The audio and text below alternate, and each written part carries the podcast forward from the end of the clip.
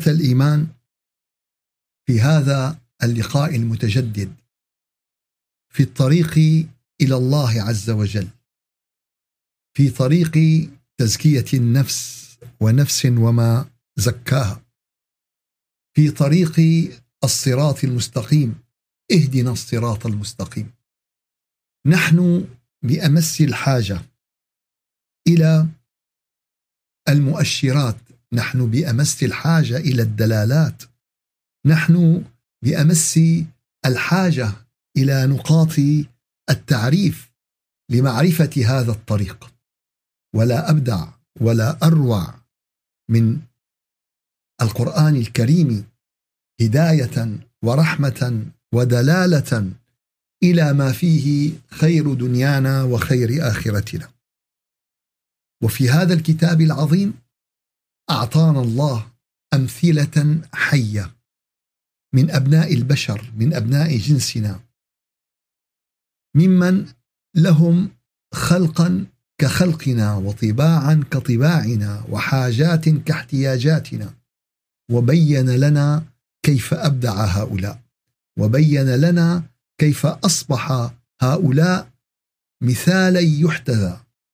لقد كان في قصصهم عبرة لأولي الألباب.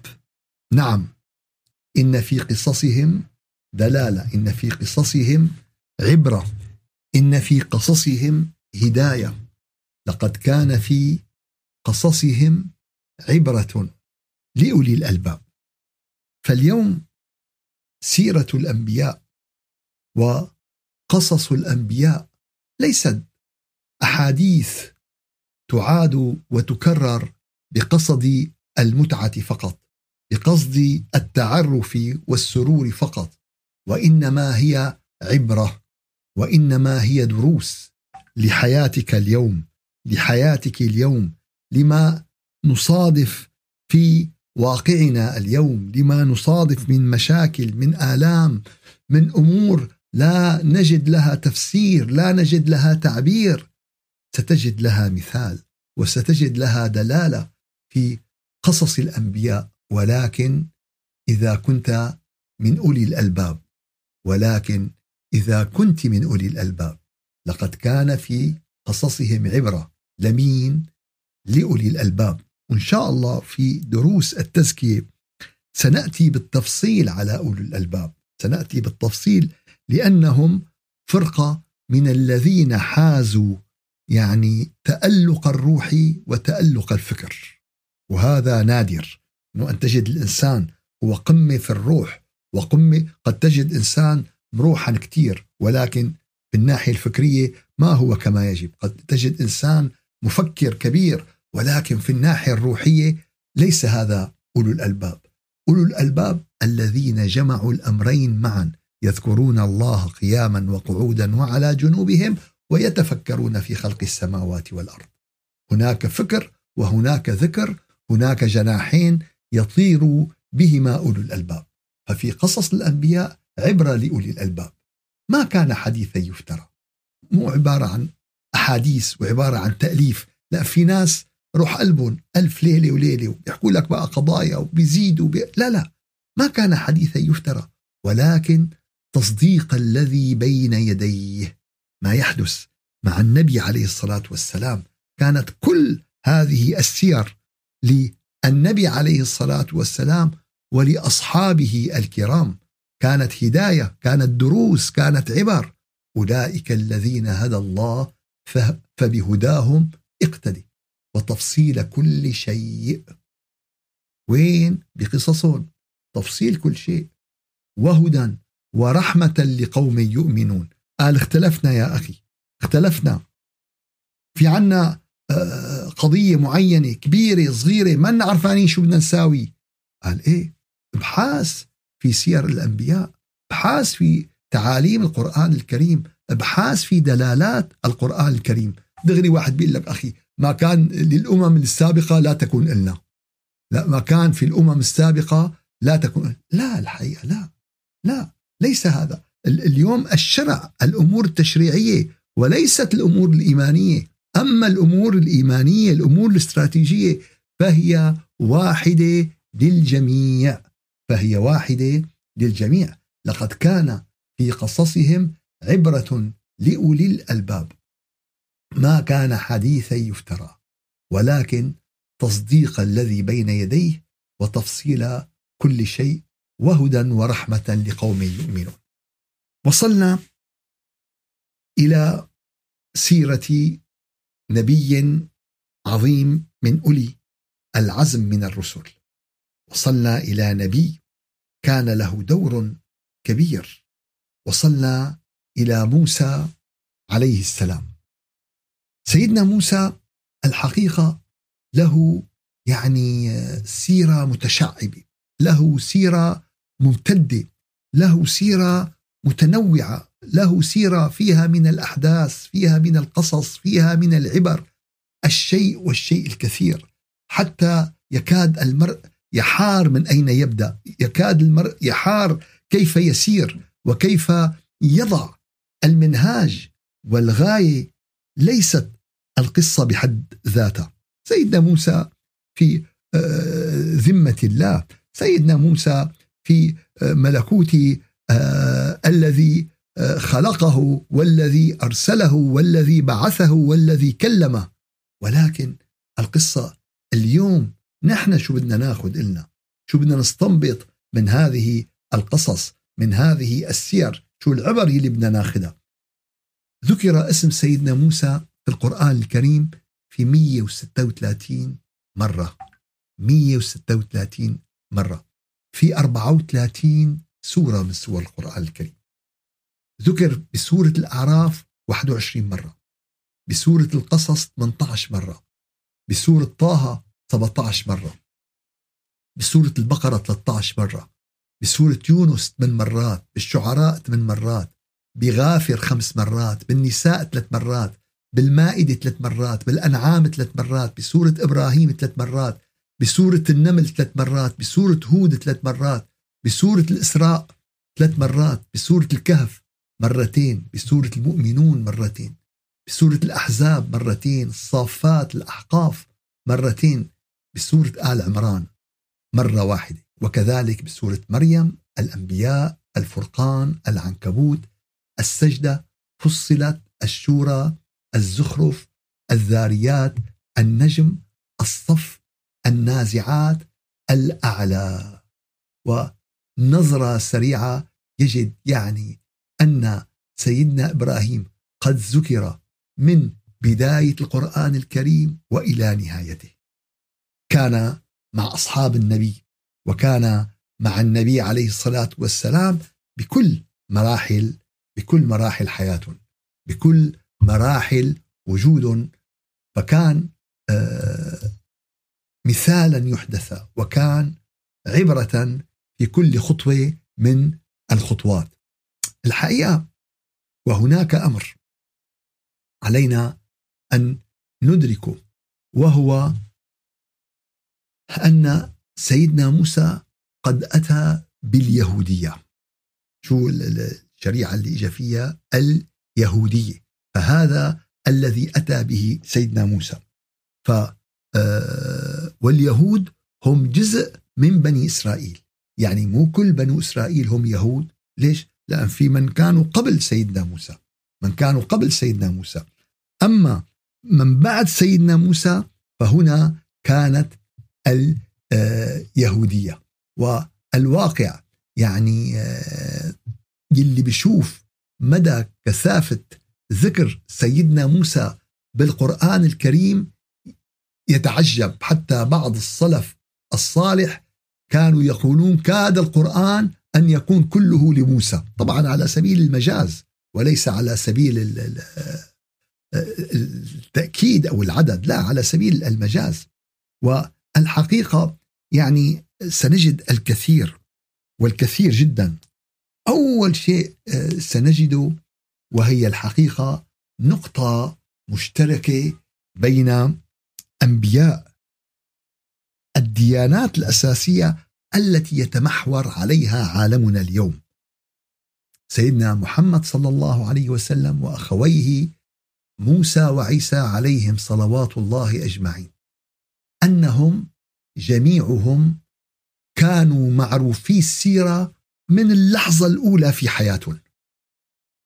يعني قبل أن يكون نبي قبل أن يكون رسول من اللحظة الأولى من, من, من لحظة الولادة العيون عليهم الإعلام عليهم المجتمع كله شايفهم الناس كلها مراقبتهم فالثلاثة تم لهم هذا الأمر. لما فيه من أهمية لما فيه من المستقبل لما فيه من الدلالات التي ستأتي. هلأ من بين ال 114 سورة في القرآن الكريم ورد ذكر اليهود أو التوراة أو الاثنين معا في 85 مرة. من بين 114 سورة. كما ذكرنا ورد اسم موسى 136 مرة وذكرت قصة مقابلة موسى مع فرعون 20 مرة. ليش؟ لتعطينا دلالة كيف تتعاملون مع الطغاة. قصة موسى وفرعون كيف تتعاملون مع الطغاة. هاي الخطة القرآنية هاي الخطة الإيمانية كيف تتعاملون مع الطغاة. وجاء ذكر سيدنا آه، موسى بسورة البقرة اللي هي فيها 286 آية ب 110 آيات. ب 110 آيات. طبعا سورة البقرة يطلق عليها في سطاط القرآن لما فيها من القصص لما فيها من الآداب لما فيها من المصطلحات لما فيها من الفلسفات. في كل جوانب الحياة. وقيل عنها من بعض يعني آه، علماء آه، علوم القرآن والمفسرين أن فيها ألف حكم وألف أمر وألف نهي وألف خبر بصورة إيش؟ البقرة. وسميت هذه السورة إشارة إلى حادثة حدثت مع سيدنا موسى عليه السلام وقومه. من اليهود فيه فأخذت أكبر سورة في القرآن الكريم ووضع لها عنوان لحادثة مع سيدنا موسى. والواقع أن هذا إن دل على شيء دل على أن القرآن كتاب مفتوح دعوة مفتوحة لأبناء السماء. أن هلموا لمعرفة سير أنبيائكم العطرة. أن هلموا لرؤية أنوارهم لرؤية حكمتهم لرؤية صلتهم بالله عز وجل علكم تزدادون لهم حبا وعلكم تزدادون لهم اتباعا صحيحا. وفي هذا رسالة كبيرة اليوم على المسلمين أن يحملونها بكل لطف بكل حكمة وبكل رحمة. من خلال القراءة نكتشف أن سيرة موسى عليه السلام طويلة أحداثها كثيرة متشابكة. تتكرر أجزاء منها في معظم السور. تتكرر نعم إلا أنها في كل مرة تأتي بجديد. صح تتكرر ولكن مثل قطعة الكريستال. أنت تنظر إلى الكريستالة ولكن كل مرة تنظر من وجه فكل مرة ترى لون مختلف وترى إضاءة مختلفة وترى انعكاس مختلف. هكذا التكرار في القرآن الكريم. يأتي كل مرة بجديد. مرة ليلون الخطاب. مرة ليأتيك بسحر اللغة والبيان. مرة ليأتيك بالصورة الحية. مرة ليأتيك بالصدى الصوتي. مرة ليأتيك بالصدى الحسي. ليش؟ يتعامل مع كل منافذ الإنسان. مع كل مداخل الإنسان. نحن اليوم كبشر ما لنا مدخل واحد. ما لنا interface واحد. اليوم الكمبيوتر صار له أربع خمس انترفيسات عشر انترفيسات يعني هي هي النقطة التي تتواصل بها معه. وهكذا الإنسان اليوم. فنجد أن القرآن كرر ليلون ولتصل الكلمة. فالمهم أن تصل العبارة إلى جميع بني الإنسان. فتختلف الأزمنة وتختلف الأمكنة. ويظهر السياق الزمني ويظهر التجسيم الأدبي آه، للقارئ فيرى صور حية لا تزال نابضة. نعم نجد في سير الأنبياء صور حية لا تزال نابضة. قمة في الإعجاز الأدبي الإعجاز اللغوي الإعجاز الفلسفي الإعجاز التاريخي.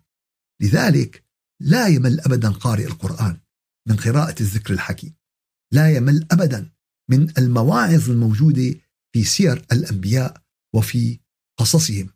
قصة سيدنا موسى مليئة بكل إذا حكينا اليوم باللغة المعاصرة بكل الثراء الدرامي. فيها دراما فيها دراما ليوم الدراما فيها فيها قصص ليوم.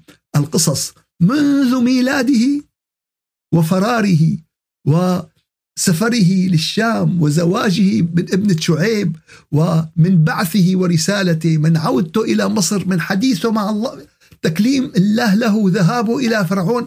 الحقيقة يعني آه، قصة آه، سيدنا موسى مليئة ومليئة جدا. وكما ذكرنا لا تكرار في القرآن. وإن رأيت شيء مكرر فابحث عن الوجه الذي تألق. فالإمام الغزالي أشار إلى شيء بهذا آه، الأمر وبين أن لما ذكر سيدنا موسى بهذا الزخم وإنما لإعطاء العلماء على الدلال أن يفهموا هذه السيرة فهموا أبعادها فهموا آه الحكم منا فهموا العبر منا وقد فهم النبي عليه الصلاة والسلام وقد أدرك أصحابه الكرام. هذه العبر. لذلك يا أحبابنا نجد آه آه التلازم واضح بين النبي عليه الصلاة والسلام وأخيه موسى عليه السلام. كانت القصص معهم بكل مرحلة ليأخذوا منها ليتعلموا منها الدروس. لذلك حققوا النجاح. لذلك حققوا الظفر.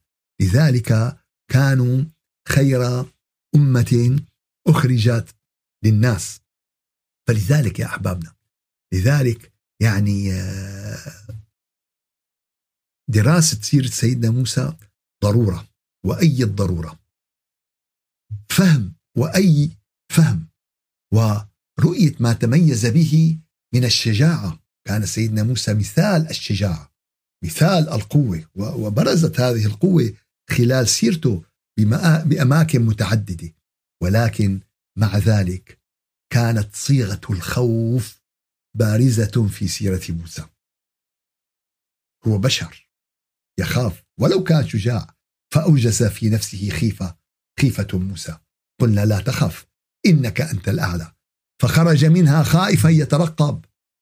لا تخف نجوت من القوم الظالمين إني أخاف أن يكذبون. الخوف متكرر في سيرة سيدنا موسى. وحينما أمره الله بالذهاب إلى فرعون لأنه طغى هو وأخيه كان جواب المولى عز وجل لا تخافا إنني معكما أسمع وأرى.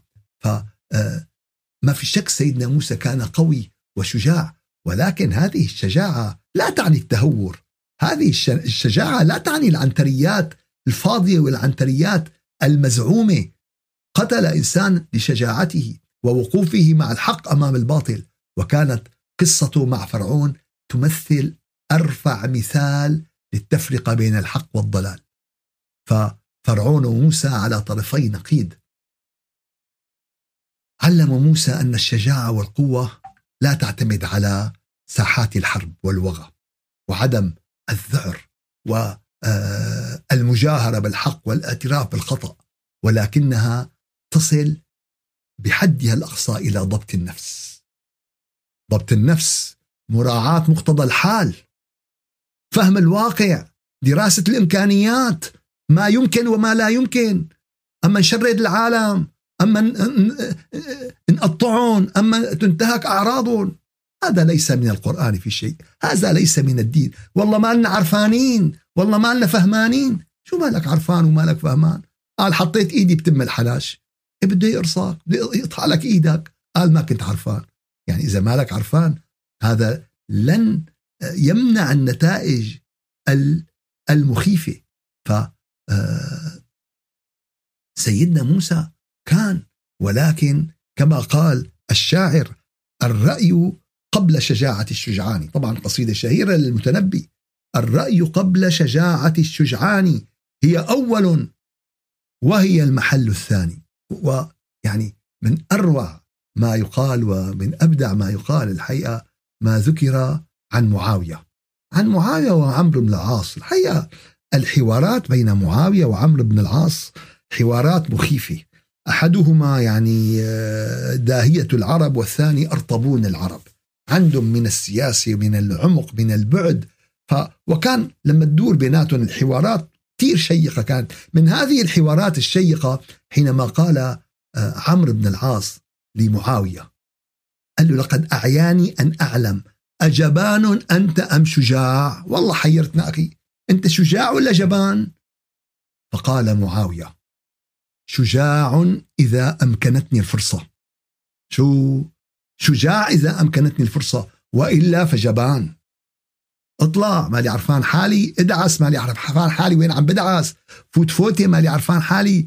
قال له قال له يا حيف على المراجل اللي وراها دخلك. يا حيف على المراجل اللي وراها دخلك.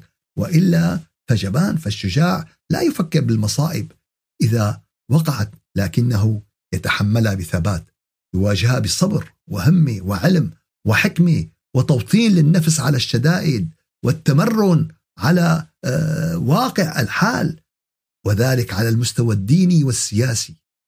من الملحدين وإلى أقصى المتطرفين. ليش عم نحكي هالكلام اليوم؟ لأن اليوم يا أحبابنا الأمة منقسمة وأي انقسام.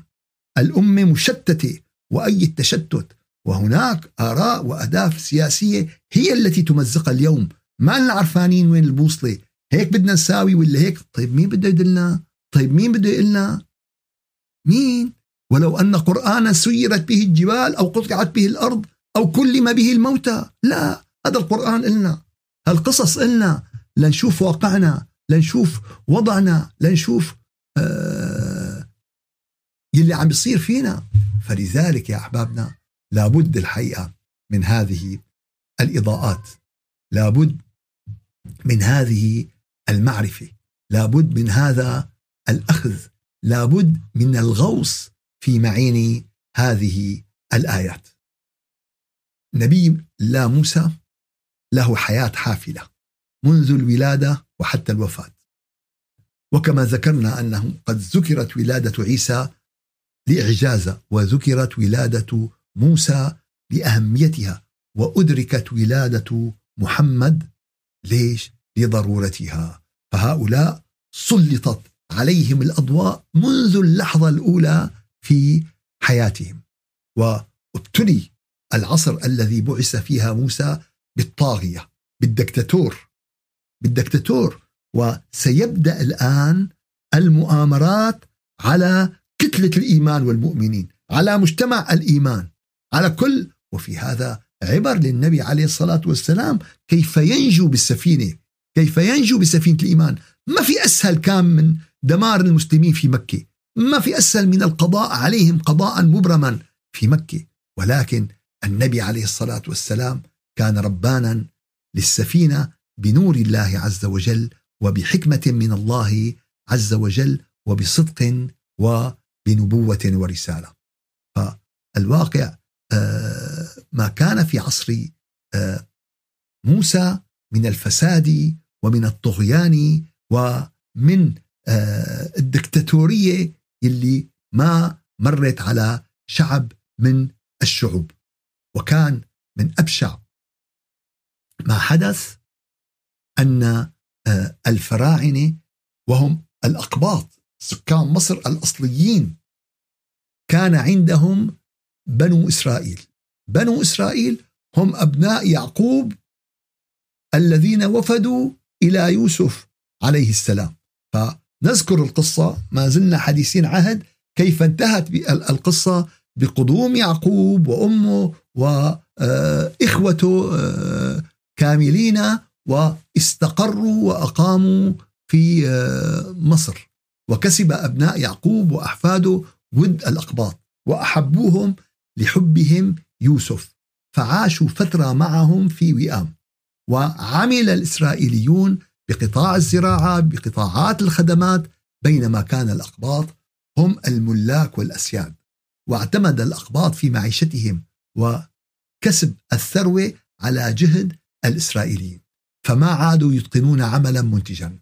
وإذا تخلى عنهم بنو إسرائيل لماتوا جوعا ولا تعطلت كل حياتهم وتعطلت كل مصالح. لذلك وجد الأقباط أنهم لا بد لهم من إيش؟ من يعني آه، حصار هؤلاء. لا بد لهم من السيطرة عليهم سيطرة كاملة تحولت شيئا فشيء إلى إذلال وتحولت شيئا فشيء إلى حالة من الأسر وتحولت شيئا إلى شيء إلى صراع مع بني إسرائيل وإيغال في ذلهم ومعاملتهم معاملة العبيد. فكلما ظهرت منهم أي معارضة قضى عليها الفرعون إلى أن رأى رؤيا فسرها له المنجمون أن ذهاب ملكه سيكون على يد رجل من بني إسرائيل.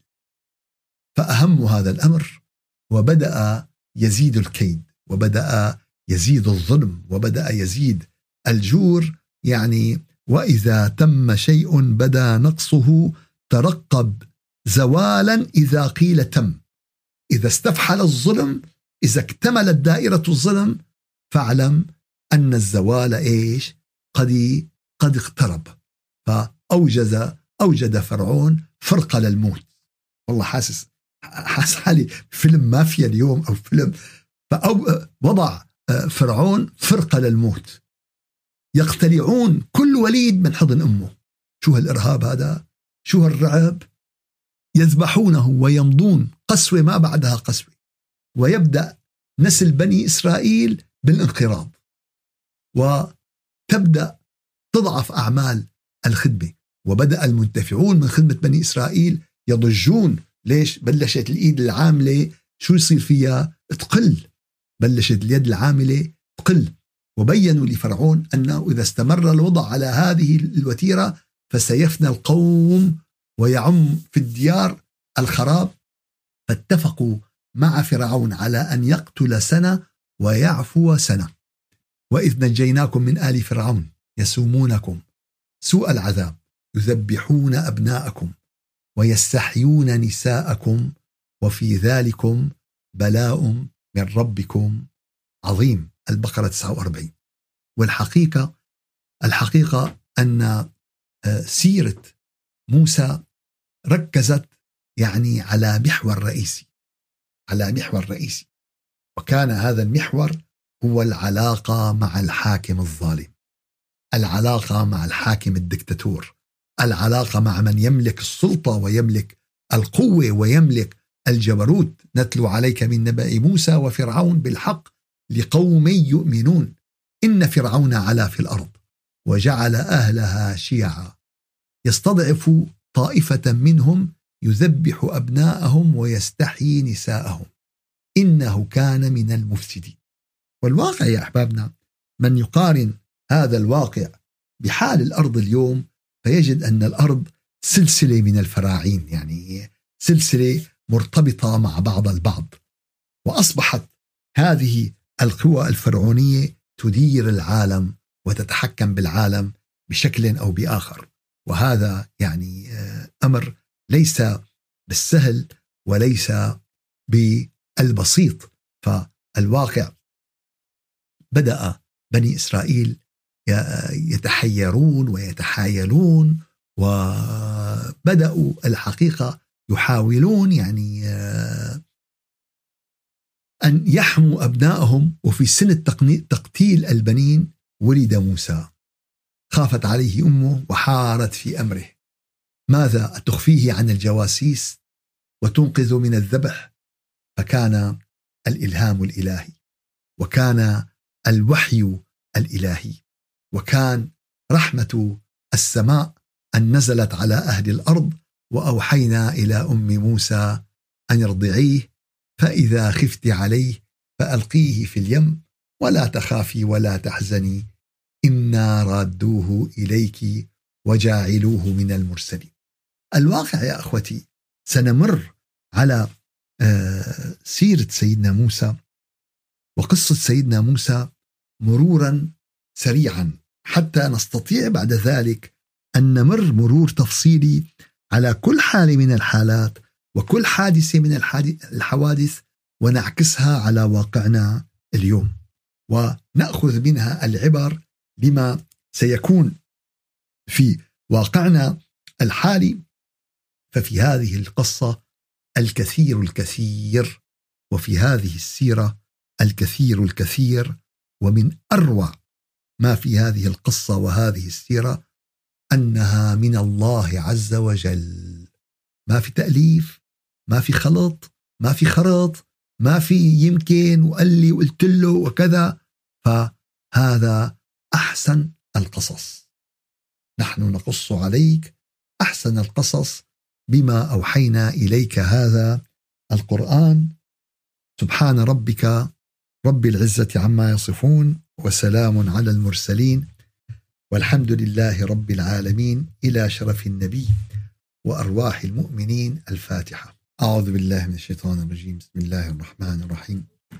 الحمد لله رب العالمين وأفضل الصلاة وأتم التسليم على سيدنا محمد وعلى آله وصحبه أجمعين.